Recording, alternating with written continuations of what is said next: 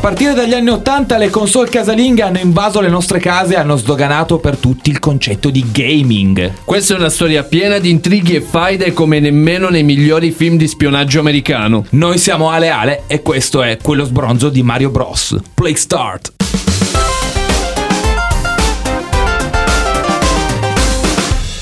L'origine delle console casalinghe risale agli inizi degli anni 70, anche se i costi elevati le rendevano accessibili ad una ridotta nicchia di mercato. Le prime console erano molto primitive, alcune di loro permettevano di giocare solo ad un numero limitato di titoli, molti dei quali già presenti all'interno della memoria dell'apparato stesso. Non c'era tutto sto granché di, di titoli, diciamo, no? Magnavox Odyssey.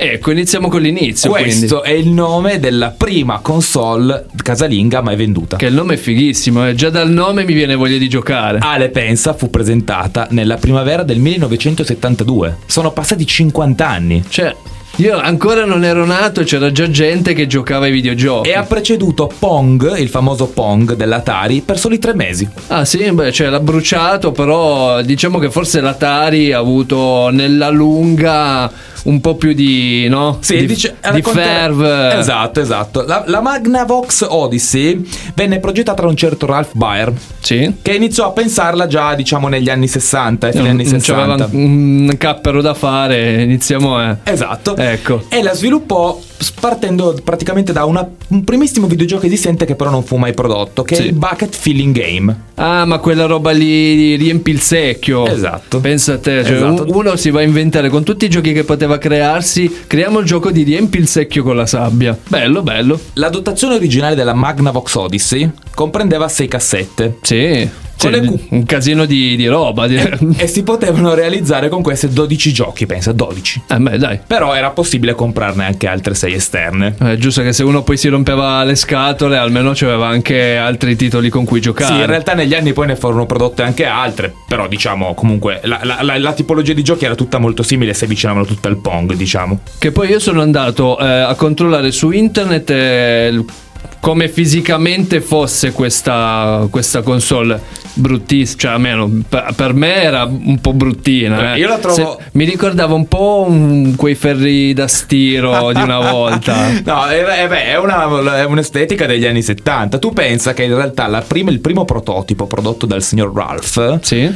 che appunto copiando questo primo videogioco, e quando lo presentò alla Magnavox era in legno, e infatti viene chiamata Brown Box. Era una console fatta di legno. Cioè, come facevano una volta lo stile delle macchine, no? Esatto, si Facciamo- sarà messo lì con la sega e con eh, il martello a Cosa creare- fai? Eh, faccio, faccio la console per videogame. Scusami, devo co- creare la prima console che- commercializzata della storia. il mastro geppetto delle console casalinghe. Immagina Sì? che la console veniva data insieme a delle pellicole trasparenti che venivano appiccicate al televisore perché la, la console non era in grado di riprodurre anche lo sfondo. Quindi tu attaccavi la tua bella pellicola sul televisore e faceva i bordi del campo di Pong. Allora, signori, con eh, la modica cifra di 1000 euro vi regaliamo la console con eh, gli adesivi da attaccare alla televisione. E non solo, non solo, perché insieme a questi adesivi venivano anche dati dei dadi e delle fish e dei segnapunti che servivano appunto per segnarsi i punteggi. Era un misto tra un gioco da tavolo, una console, era un po' un ibrido. Cioè, secondo me davano i giochi da tavola e le fish perché magari in famiglia c'era gente che non aveva più voglia di guardare i figli o chi di per sé stavano a giocare, si rompevano le scatole e si mettevano a giocare a dadi. Però non essere così cattivo perché la Magnavox Odyssey è anche stata la prima console a supportare una periferica con Sì. una pistola.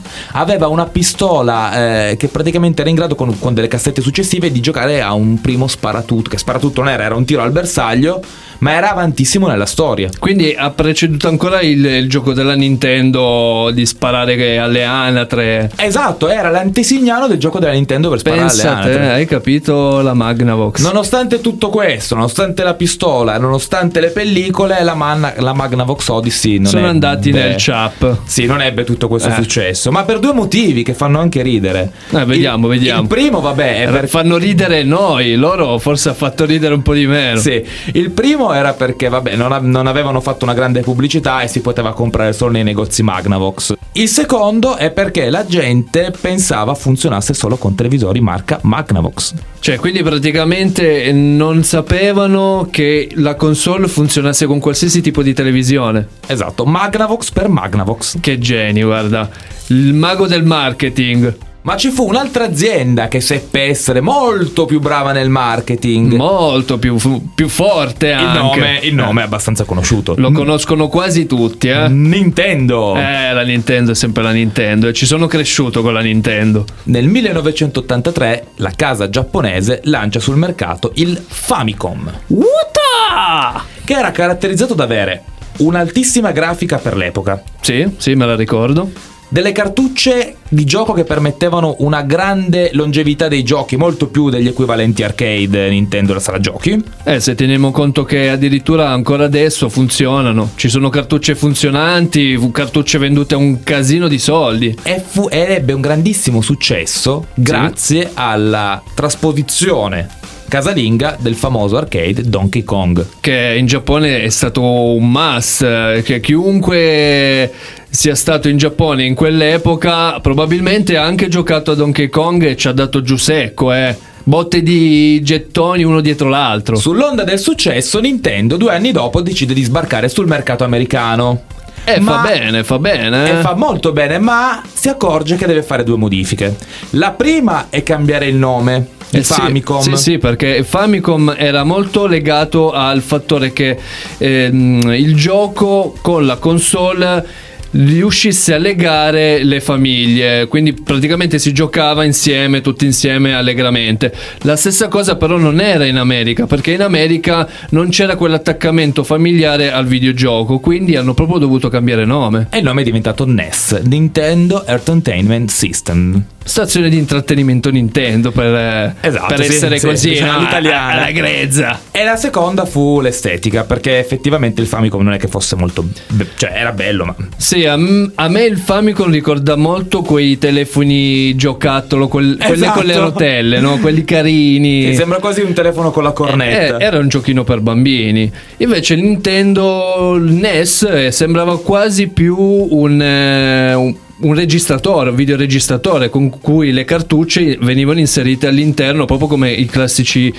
videoregistratori. Grazie all'uscita del gioco Super Mario, a Eh. cui abbiamo anche intitolato il nostro podcast, Il nostro supereroe preferito. il NES in poco tempo diventa la console più venduta del Nord America. E nel mondo ha venduto più di 60 milioni di unità. Pensa a te, cioè tutta, quasi tutta l'America giocava con Super Mario. Tu immagina tutta Italia come se in tutta Italia ogni cittadino avesse una console NES. E allora votatemi per una Nintendo per tutti, più Nintendo! Comunque, anche se la Nintendo ha venduto tanto, c'è stato un periodo, diciamo, nero. Diciamo, quando tutto sembrava andare per il meglio, arrivò la grande crisi dell'83 La del gaming. mazzata dietro le gambe. Il motivo è molto semplice. Sì? In quegli anni là c'era stata una profusione di case produttrici di, eh, di console, quindi il, il mercato era saturo di, di- di console, di hardware, di software di tutti i tipi. La Sì. domanda era altissima, ma il livello appunto era bassissimo perché. Eh sì, perché hanno dato un po' il via a tutti quanti a fare videogiochi. Cioè, a un certo punto chiunque poteva creare videogiochi. Le grandi big del gaming fatturavano milioni tirando fuori sul mercato prodotti di bassissima qualità. Sì, cioè, boh, io ho visto delle cose che facevano non eh, cacare, ma di più. Guarda, uno dei grandi esempi emblematici è la produzione dalla parte di Atari del videogioco di ET. Che è stata proprio una cosa. uno dei peggiori giochi mai prodotti al punto che ne furono mandati indietro infiniti la, la casa ebbe delle perdite veramente a, a livelli mi pare astronomici tipo 500 milioni di dollari all'epoca. e i dirigenti decisero di seppellire le cassette nel deserto di Alamagordo Seppelliamole tutte! il Nuovo Messico Via, via, fuori dalle bale! Ah, tra l'altro qualche anno dopo poi sono state ritrovate e adesso valgono un sacco di soldi Vabbè. Se vostro padre era uno- un, scavatore nel deserto di Alamo Gordo, In quei, e altro- in quei momenti gli escavatori hanno fatto... non buttate le cassette. ecco, tenetevele bene. Questo eccesso di domanda portò a una drastica riduzione dei prezzi, ma non tutte le software house riuscirono a seguire questo abbassamento del- dei costi delle loro console e tante sparirono dal mercato. Eh sì, perché alcune erano troppo esose per eh, riuscire ad abbassare il prezzo. O di livello troppo alto per riuscire appunto ad abbassarlo. Eh, se la vuoi la cosa figa devi pagare. Cash, Cash. E, e rimasero solo pochissime in realtà, mh, quasi tutte orientali, ed erano Nintendo, Sega, Capcom, Namco e Konami. Ah, però. Tutte cose che comunque ricordiamo ancora adesso. eh. Poi c'è stato un casino tra Sega, NES, cioè Nintendo. Si sono fatti un po' la guerra. Diciamo che la Sega è, noi- è- prima cosa da ragazzini la chiamavamo Siga. Sì, in realtà è Sega. Sega, però, dai, per, eh, per non dire zozzerie, diciamo Sega. Sega si lancia sul mercato e prova a, diciamo, scalzare quella che è la Nintendo e il dominio del NES. Sì, all'inizio magari fa un po' fatica. Sì, perché lancia una prima console, il Master System, che però non era niente Che non di è proprio il massimo, appunto. Poi si riprende. Eh sì, allora decide, cioè capisce, intuisce che per sfondare il mercato deve tirare fuori una console che non sia solo funzionale, ma che sia anche cool, che sia eh, desiderata da non solo dai bambini, ma dai grandi, dai- da- dagli universitari, da tutti. Un po' come la figa di turno, no? Che ti passa davanti e dici, mamma mia, la devo avere. Quindi nasce il Sega Genesis, conosciuto in Europa come Sega Mega Drive. Io me lo ricordo, era stupendo, cioè era Io l'ho bellissimo, avuta. nero. E io ero povero, non, non sono riuscito ad averla. Era una console meravigliosa. Il Mega Drive venne distribuito a partire dal 1988 in Giappone. E tu pensa, Ale, Sì. perché la Sega era avanti ed è stata una delle primissime console a supportare tramite aus- apparato esterno il CD. Eh beh, cioè eravano già anni luce avanti in Sì. confronto all'epoca. Andava a cassettone, però tramite il CD potevi avere un gio- una potenza di gioco più elaborata e quindi aumentare quello che era la, la potenza del, dell'hardware. Ma infatti io mi ricordo che i giochi del- della Sega erano molto più carini, più fighi da vedere eh, in confronto a quelli della NES. Nel 91 nasce eh, Sega lancia il suo progetto segreto che è s- il riccio Sonic, l'antagonista di Super Mario. Cioè, praticamente sono due pietre miliari delle- dei videogiochi. Chi, chi non conosce Mario e chi non conosce Sonic. Del Mega Drive furono prodotte tre versioni. Sì? La cosa curiosa è che non Cioè, si non capisce. sapevano cosa fare, ma inventiamo versioni. Cioè, furono tre serie. La cosa divertente è che non si capisce perché le serie 2 e 3 avevano delle caratteristiche hardware inferiori della prima. Quindi praticamente hanno fatto un eh, buco nell'acqua dietro l'altro. Sono andati praticamente quasi in fallimento. Tutti questi buchi nell'acqua sono riassumibili con un solo nome: Sony. Eh beh, Sony le ammazzolate male. eh. A partire dagli anni 80 Sony voleva entrare nel mondo dei videogames ed ebbe una grande intuizione, aveva capito che il vero mercato non sarebbe stato quello dell'hardware ma quello del software. Oltretutto stava sviluppando la tecnologia CD. Cioè, la prima console che ha tirato fuori il CD-ROM. Sì, Cioè- come, come prima sorgente il CD-ROM. Sì, che poi da quanto mi ricordo ha provato a collaborare insieme a Nintendo che mm, non, e non è andata bene. Poi successivamente è passata con Sega e neanche con Sega è andata bene, quindi praticamente ha detto boh faccio tutto io da solo e vada via. Nel, Che- no- nel 95 Eh, sì. lancia la PlayStation e Eh. da qui il resto è storia. Da qui il resto è storia e, e con questo vi salutiamo. Nel prossimo podcast parleremo del futuro del gaming, la realtà virtuale.